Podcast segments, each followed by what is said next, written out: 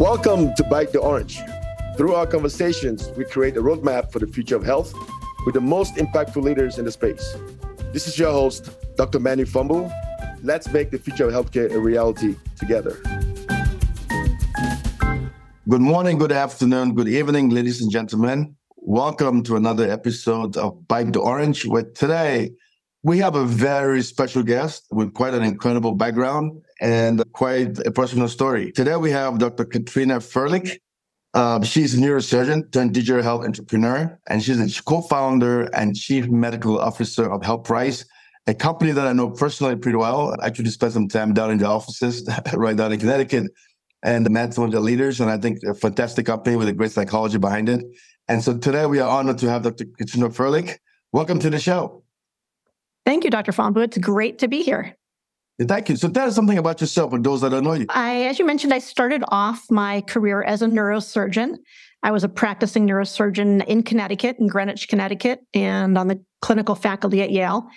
And I started to get interested in medical innovation, entrepreneurship, and I came across some concepts that led to HealthPrize Technologies, a, I ended up being a co-founder and then chief medical officer of the company. At first, I thought I might be able to do a little part-time neurosurgery, part-time co-founder.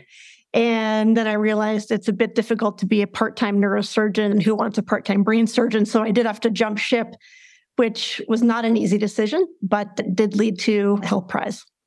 It's not a very bad idea to jump in because I'm sure all the knowledge you learn as a neurosurgeon, it comes into behavior as well. So a lot of times how would you describe, you know, the training of a neuro of a neurosurgeon to that of the behavioral psychologist, for example? So a lot of times, as a surgeon myself, when I look at the concept of neurosurgeon, I'm thinking it's just go in the brain and just pick out things in there. But I'm sure you, you also have to understand how the brain works, right? How humans humans behave in general.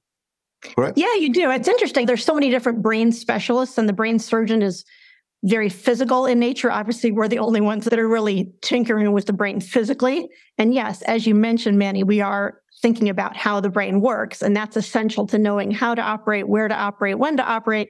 But, but we're really focused on what's inside the skull, the contents, not just the brain, but the blood vessels, the spinal fluid, the physiology of it all. So we do have a really particular focus on the physicality of the brain, but it's a really amazing field because you're focused on the phys- physical and the functional.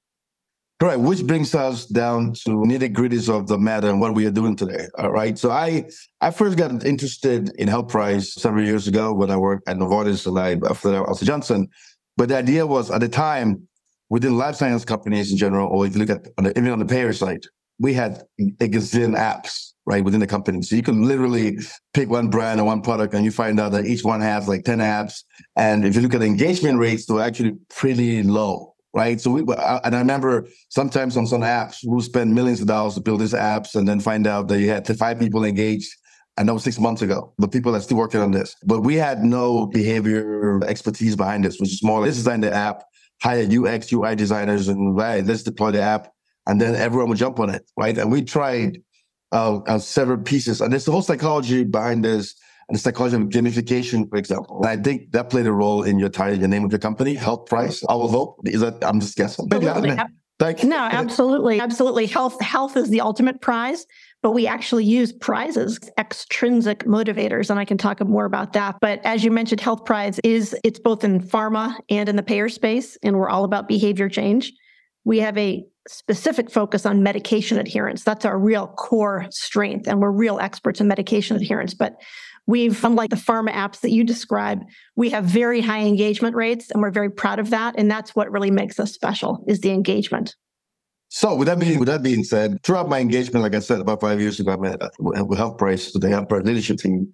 I've since read a book called Connected and I learned a lot about the interaction between humans, right? And how the whole network effect. So I believe there's a whole science behind this that's much deeper. But for the average user or listener right now that has never actually experienced or knows nothing about patient engagement, has no idea about what happens here. What exactly was the problem you went out to solve? What was that gap? What was that we need to solve this problem? What was that problem? What's your problem statement? Yes, that's the, really the core question here. And the core issue is that medication in many cases is essential to good outcomes, right? It's essential to preventing the downstream complications of chronic disease. And as a neurosurgeon, I was frequently at the end of the line after someone had suffered the complication of a chronic disease, say not taking the high blood pressure pills and then ending up with bleeding in the brain 20 years later, for example. I saw that all the time. And I knew that non adherence was a contributor to the poor outcomes. So, Health Prize is all about trying to prevent those downstream complications. And so, the core problem to answer the question is medication non adherence, which is a fascinating problem. If you ask most people, why don't people take their meds? There's a knee jerk response out there. They cost too much, or people just forget. And those are definitely valid concerns. But the problem is actually far more complex and far more interesting than those simple knee jerk responses. And so we really get to the heart of the matter beyond those kind of simple understandings. Katrina, I think I'll bring this up, which is something that personal. And I, I think I shared a story in the past with some folks. My grandmother, interestingly, uh, she grew up in Cameroon, in Central Africa, and she wasn't educated, right? And she had high blood pressure. She had a stroke several years ago. She passed away 15 years ago, but she had a stroke. Uh, and this, I was in medical school at the time, and I remember coming to see her, and we gave her all these medicines, right? So she has high blood pressure. You're taking ACE inhibitors, beta blockers, and everything else you're taking. And she'll come home, and but her condition kept progressing. We never understood why. And when she passed away, I came to her home and I moved to a couch. And guess what I saw? All her medications under the couch. She never actually took them. Oh my God. yes, she never took them. And so I realized at this point that even like adherence, even educating her about what was happening, clinician, was something that didn't work. And so there's something that is that's particularly important to me, like in general, from adherence perspective, what the outcomes are. That's one. And then two, down in my career as well, developing drugs and launching drugs in the market, you find out that sometimes you have like specific doses of medications that patients need to take at the right time. And if you do research in general, you also want patients to take their drugs and to get them engaged in this process. If you don't, you have bad outcomes.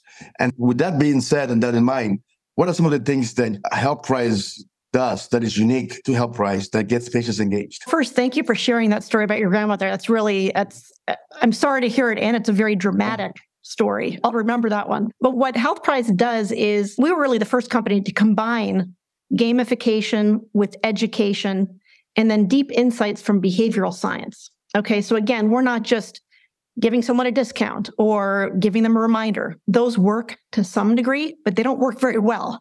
So what we've realized is you have to, we have to use multiple levers because it's a very complex problem.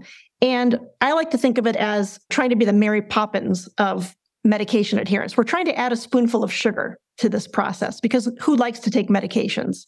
I actually, using your bite the orange analogy, I'll call it like biting the grapefruit, like taking getting a patient to take a medication. Not only do you have to get over the fact that you were diagnosed with a condition and have to take a medication, those are both negative. Then you have to take the medication and it's not sweet, right? It's bitter. So if we can make that a little bit of a sweeter process by educating the patient, giving them rewards for filling and for, for taking the medication, and even more importantly, for taking quizzes about their condition, what we're doing is using extrinsic motivation, the points, the prizes, the leaderboards, the streaks, the gamification that gets people engaged and makes it fun.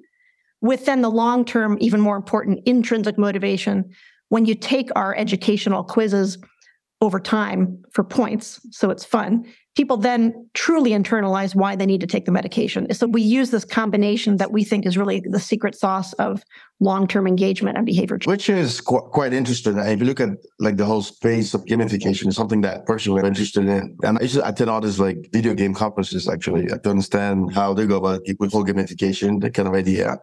And this book also called Hooked, how to build like habit forming products, which is quite interesting, right? Talk about more about this the game that idea behind gamification and dopamine and how that actually works. There's a science behind this, right? It's not just oh, let's just guess and make it work, right? If you have a like button on your on Facebook or whatever, you know what this looks like, right? You get alerts on your phone, right? This is all part of gamification. So tell us more about that. This is that, that's totally. science. Yeah, totally. And by the way, this works across demographics. This is even wealthy people like to see their airline points build up and then get a class upgrade. This is across human the, the human population in multiple ways. But the way it works is we've fine tuned this over the years. Is that we know that the idea of a short term reward can be important to getting people in, in the beginning, getting them to sign up. Right. So if you get an email saying, Hey, you're on this particular medication for your high blood pressure, would you like to earn points to learn about your condition and to show that you're taking your medication? And at first, somebody might say, I, have no interest, but points, sure. Oh, maybe I can get a Amazon gift card. All right, why not? That might be the little secret sauce that gets them to say yes, right? Is that superficial? Absolutely, completely superficial, right? But we know that it works with many people. So if we can get them to sign up, that's the first hurdle. And then they'll get enticed by extra points for taking a quiz. You get five questions about your high blood pressure, right? Maybe you learn something new. And then you see where you are on the leaderboard with the daily check ins. Some people are very competitive with that. I even had a lady early on who, uh, it's funny, I went from neurosurgeon to customer service rep. I really wanted to be the person interacting with the patients on our system. In the beginning, I really wanted to understand what they liked and didn't mm-hmm. like. So I was literally getting emails from patients saying, I'm going into surgery. I've been checking in every day. I'm worried I'm going to miss a couple days. I'm going to drop on the leaderboard. And I was thinking, gosh, this is crazy. I don't want to cause anxiety. But at the same time, I realized this is actually pretty sticky. And she was excited about the program. I'm like, okay, something about this is working. And she she cares about this. So we use the points, the leaderboards. We vary the number of points. So any given day, if you say, yes, I took my meds, you might get five points, you might get 100 points. If you miss those 100 points because you didn't check in, we show you what you missed, right? So there's that fear of regret. So we're using all of these kind of tried and true concepts from behavioral economics that are now becoming quite popular, but we've put them all together in one program. And again, that's, and I've been focusing more on the gamification, points and prizes sort of thing, but really the education is, I would say, as the doctor in the company, even more important. But what's interesting is the education takes a while to sink in. It's like you can't just hand someone a pamphlet, say, here, read this boring pamphlet with boring graphics about why you need your blood pressure pill, right? Who's to who's to internalize and really take that in? But if you give it to them a little bit by little bit, different angles, repeating in different ways, our goal, and we know this works, is to really have them internalize it and create the intrinsic motivation that leads to long-term behavior change. which is quite interesting. I think it's a concept of positively held misinformation, which is another concept in developed another neuroscientist out of Harvard, actually. And I spent time with him discussing this idea about how do you reinforce this idea in someone's mind. So I think it, and, it, and this applies around how important education, the educational side is. In my grandmother's case, she had all these medications. She had no idea what each medication does. But she knew that when she took one of them, as she goes out, she has to pee all the time and she didn't want to deal with that, right? And so she decided to take none of them which I think something like this to educate her on this, right? To say, hey, this is what this pill does, right? This is why you take it and this is the benefits of it. I think it could have gone a long way to actually improve outcomes here. But with that being said, you also mentioned that you do this, these questionnaires and this, these surveys, which means you actually collect real evidence data to see how patients, you actually collect this to see how patients actually do on medication in real time. Is that something you do right now? Yeah, we actually were a little bit early on the curve in terms of really harnessing the a tremendous amount of data that we're creating, that we're harvesting here. And so we have a lot more to do on that front, but we collect tons of engagement data.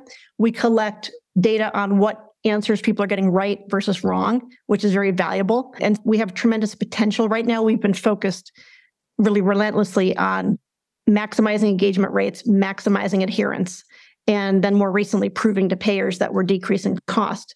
But we have, as you mentioned, a ton of data that we have been mining and we're a little bit early in terms of what I can share on that. But we've been gathering this data for years, and we believe it's truly valuable to both payer and. I must say, I'm quite impressed by some of the data that you have. You clearly showed that you have outcomes that actually last across the board, and everyone can go on your website and actually some of these great outcomes. Looking at increasing adherence by increasing adherence to 44%, at average adherence at 12 months not over 90%. Average reduction in total cost of care, about 24%. That's actually real outcomes. What are some of these outcomes? Tell, tell us about this. This is quite fascinating. How long do you think it to actually uh, accomplish all these? How long did it take to accomplish in terms of showing that or in terms oh, of? Oh, yes. It's quite impressive. This is incredible yeah. numbers with significant p values, by the way. Let's yes, not ignore yes. the p values here. I, and one, one thing I'll just for people who aren't that versed on the medication adherence problem, it's very difficult to move the needle on adherence tremendously.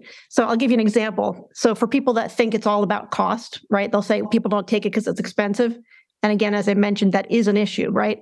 But if you look across globally, global adherence numbers are, and there are many countries where patients have almost no out of pocket cost or far less than the United States. So it's not just about cost. And we know that because there was a very interesting New England Journal of Medicine study that very carefully took patients after they had a heart attack in a hospital. And then half of them got all their copays covered for all their cardiothoracic, all their cardiac meds. The other half had to pay all their usual meds, copays. And they were able to decrease, uh, increase adherence by only about six percentage points, right? A tiny amount. So free medication makes a dent in the problem, but a tiny dent. And so what we were able to show is 44% increase, which is 22 percentage points, just as a to be true on the comparison there. It's multiple times what giving away meds for free does. And again, it's because it's human psychology. It's not just because it costs something out of pocket. It's because people don't want to be a patient or they have side effects and may not know that the side effects are transient or you can deal with them or they feel like they've lost control that they're a failure that they have diabetes and so they just don't want to think of themselves as a patient even women on adjuvant treatment for breast cancer stop taking it after a few years there's a large percentage of a women who quit treatment and you're thinking gosh but this is a cancer diagnosis it's because the psychology is very complex and, uh, and again i'm going off on a tangent here but no, that's what yeah, that's I think why. Yeah, that's why our program is far more successful than just giving a medication away for free. It's because we're trying to tackle it from multiple angles, and the human psychology angle is really critical. Which, and just because you mentioned cancer, actually, I have a friend that recently had was diagnosed with ovarian cancer, and they went through chemo, and after that, they had to put them on pills after that, just to make sure that the cancer did not return, and they refused to take it because of the psychology piece of it, right? So they're like, I don't want to with it because you, you've only went through chemo for six months or seven months, right? Now you have to get on some other medication piece to go, and there's no support to educate you or support you along the way, and no platform to do that. So clearly, it's overwhelming. So you don't want to get engaged with that, and that's I think that's a big major problem. Yes, and that's again where I, the spoonful of sugar mentality actually helps a little bit. You're just trying to sweeten a little bit, right? Really having a condition, taking medication, there uh, there's no fun in that. Okay, so you really have to sweeten the what are the benefits? What are the long-term benefits? Are there some short-term benefits that we can sweeten it by giving you some some points and prizes, high fives, and sense of community because you're actually in a platform with other people on the same medication for the same reason. There's also a community element to being in our program. All those things are just trying to sweeten it a little bit, add a little bit of the fun factor, even though at first that was a big challenge for us was the idea of adding fun to a healthcare program was a bit a bit hard to swallow for some people in payer and the pharma space. No, which is quite uh, I, interested, Katrina, and I think in this space it's quite important that this goes beyond the idea of just giving someone a drug and say, "Hey, go ahead and go get it." Most most prescriptions are not even refill. Right? People just take it and they, they never fill it up. They just take it, right? That's one side of it. And so we're not at a point of convincing the clinician to actually prescribe the medication. This is the point where the clinician believes that patient needs the medication. And now we're just trying to engage that patient to make sure they take the medicine so we get the lasting outcomes on this. And so with that being said, I know you have two main solutions that you offer, one to, to pharma and one to, to payers. So can you tell us more about those individual offerings and how someone listening, for example, to work on the payer side, on the pharma side, how they could engage with the price? Sure. All of our programs, whether they're for payer or pharma, have similar essential elements. Education is core. The idea of the the reward aspect is core the gamification aspect is core. So all of our programs have those essential elements. The payer space we have more of a medicine cabinet approach where patients can input and track multiple medications. So it's a more kind of holistic treatment of the patient whereas for pharma it really is focused on one medication and the education goes deep on that particular medication. Whereas in the payer space if a patient inputs a hypertension medication we're really kind of globally educating about hypertension, but it's not so tightly focused on one particular drug. So that's really the main difference is how we treat the medication and how many medications we're handling at once. Yeah, so with that being said, and as we wrap up here, so what does the role of a chief medical officer look like at HealthPrize uh, on a day-to-day basis? So what?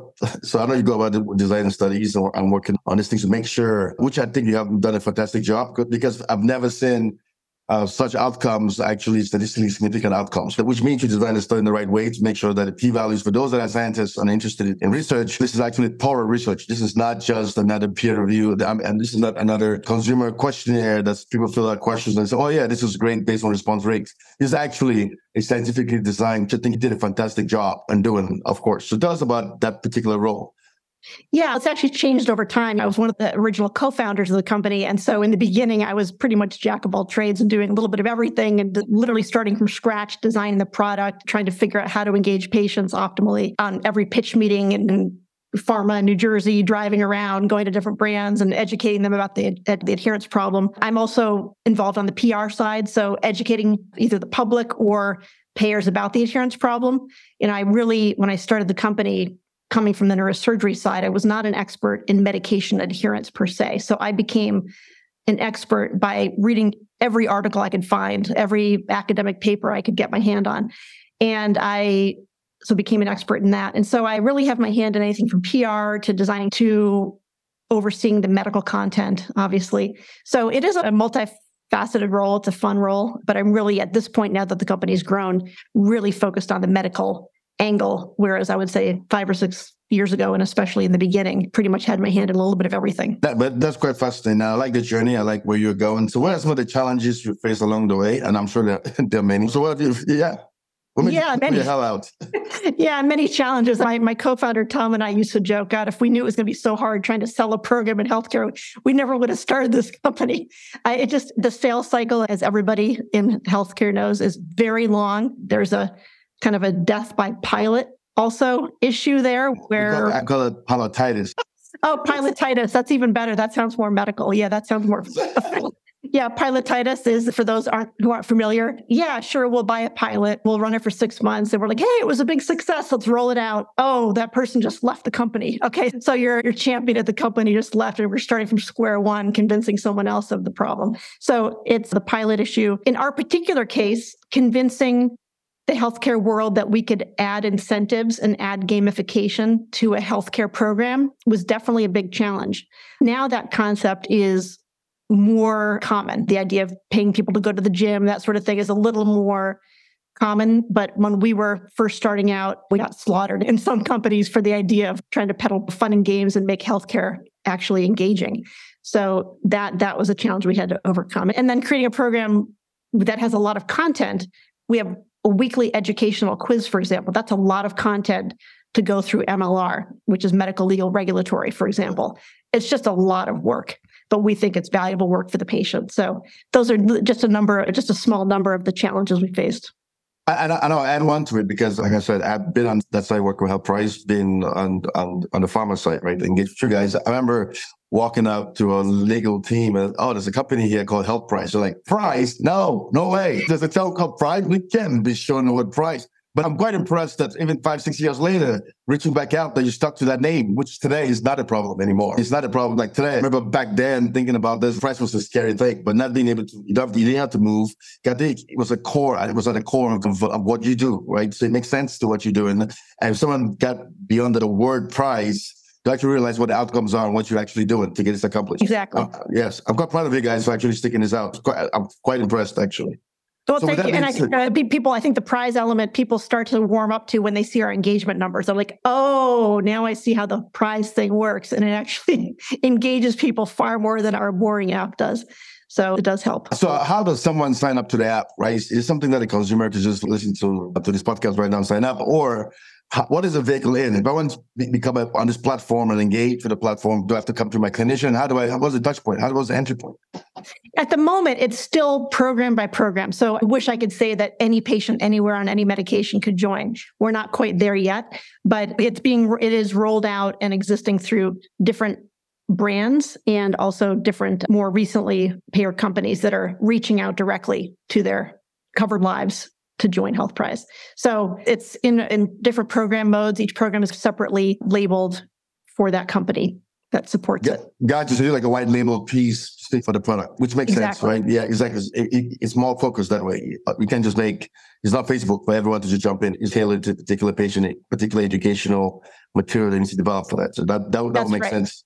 That's right. I, I, do foresee a future iteration where anyone, anytime can join, but we're not quite there yet. That would be the ultimate. So, with that being said, what are some of your immediate short term goals that you hope to accomplish? It's the beginning of the year. We're in January 2023. So, I'm sure you have your Q1 goals. So, what are some of the short term and long term goals? Yeah, one you touched on earlier is to better harness the tremendous amount of data that we are gathering. Again, we've been laser focused on showing that our core adherence numbers and other outcome measures are solid and showing that across conditions. But we would love to to make better use of the wealth of data that we're uh, gathering.